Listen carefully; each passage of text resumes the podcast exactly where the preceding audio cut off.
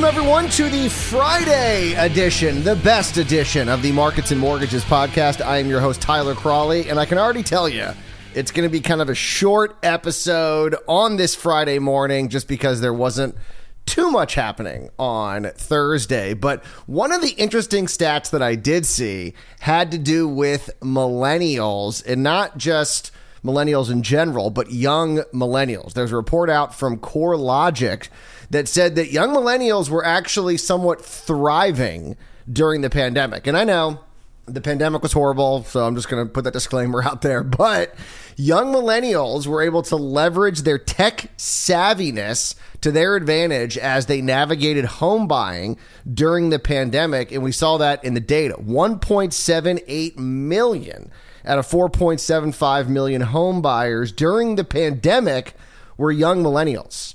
Now, that was a 15.8% increase since 2019 and outpaced everybody else. And the fact this is even more impressive when looking at home ownership acquisitions for young millennials only grew at 3.4% the year before.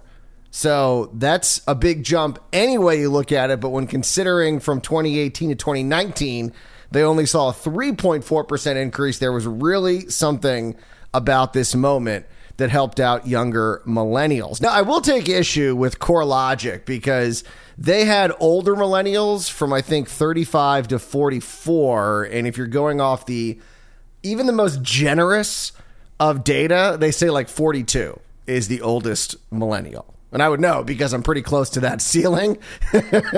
Some even have it younger. They have it like 38 being the oldest millennial. So they had it going all the way up to 44. But millennials, as they had them listed from about 25 to 44, made up 62.2% of all home purchases during the pandemic. So millennials are finally making their mark. So the big question is, going forward, will this buying activity continue for millennials? Well, CoreLogic explains that there's two big factors that are going to play a deciding role in this. Number one, remote work flexibility.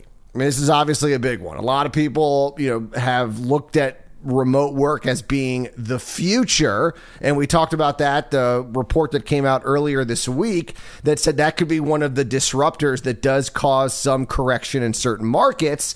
But what CoreLogic said is that it will likely keep the momentum of space, privacy, and proximity to family and friends going. And so what they're arguing is basically, if this continues, this is going to help out millennials who are sort of looking at this as being what's going to happen going forward. And I'm just, you see the news come out every day and they're saying how work is not going back until now 2022. And they said at some point, remote work is going to be kind of the norm. And if that continues, that will definitely help young millennials. But there's a bigger factor involved.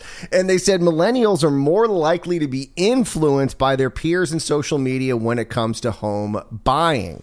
They say, quote, multiplications of potential herding behaviors among the millennial buyers will likely shape the housing market in the years to come. So it's kind of this, my friends are buying houses, so I'm going to look at buying a house. I don't want to get left behind. The FOMO, right, that we always hear about. So those two factors are going to be a big indicator as to whether or not this buying activity that we're seeing, especially among young millennials, will continue going forward. Now, there was an interesting stat because living in North Carolina, you have a lot of colleges in North Carolina, places like Raleigh and Charlotte are booming. And even here in Wilmington, you have a lot of young people.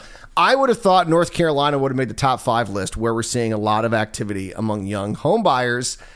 There were a lot of southern states, but the number one state was Connecticut. 28.2% increase over 2019, followed by Oregon, Alabama, Arkansas, and Georgia. So yes, a lot of southern states, but the leading state was actually in the Northeast. I was kind of surprised. I didn't know anyone still lived in Connecticut. I thought it was like only hedge fund guys lived in Connecticut. Regular young people? Maybe they work at the hedge funds. That's how they're able to afford a house in Connecticut. They work for some of the hedge funds up there. But yeah, Connecticut, number one in that category. Now, speaking of buying a home, I do have some good news for you. So yesterday, we talked about the data from the Mortgage Bankers Association that said that rates on average had moved above 3%. Well, Freddie Mac says we disagree. In fact, their latest data from their weekly survey says rates are still under 3%. They have, on average, the 30-year fixed had dropped 1 basis point week over week to 2.86%, which is down from where it was last year when it was just below 3% at 2.99. And the 15-year fixed, they had it actually increasing by 1 basis point to 2.16, which, of course, was down from last year when it was 2.54%. So who do you believe? The Mortgage Bankers Association or Freddie Mac? And like with most things, the answer is probably somewhere in between. Now, Sam Kater, the Freddie Mac chief economist, said housing seems to be moving in a similar pattern as other consumer goods, saying, quote, housing is in a smaller phase of the economic cycle as many other consumer goods. While there is strong latent demand, low supply has caused prices to rise as shortages restrict the amount of sales activity that otherwise would occur. And, you know, speaking about that, take a little detour. Yesterday morning, there was a big story Wall Street Journal reported on that Toyota was feeling the crunch of the semiconductor shortage, the chip shortage.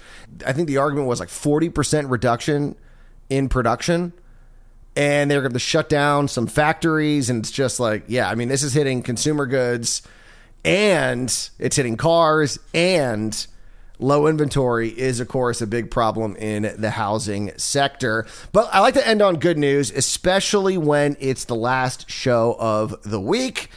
And we had some good data Thursday morning. Initial jobless claims were expected to drop, but the good news is they dropped more than expected. In fact, they reached a pandemic low.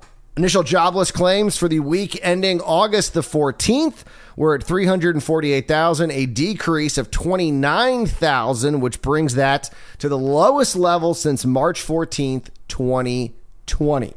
Forecasts had the claims only dropping to 363,000, so good beat. No doubt about it. The 4-week moving average was 377,000, a decrease of 19,000. And continuing claims, unfortunately, failed to meet expectations. They did fall, though. They dropped by about 79,000 to 2.82 million. The forecast had it dropping to 2.8 million. But here's the good news. This is the lowest level since March 14th, 2020. So even though continuing claims didn't meet expectations, they did fall to the lowest level we have seen during this pandemic. So that's the good news that I thought we would end on as we go into the weekend. And I hope you guys have a great weekend. I thought it was going to be cool. I mean, at least here in North Carolina, I think it's going to be somewhat warm. So stay cool. We're in the dog days of summer. Not much time left. Labor Day's just around the corner. But I'll talk to you guys Monday morning. Like I said, have a good weekend. And as always, do not wait to buy real estate. You buy real estate and wait.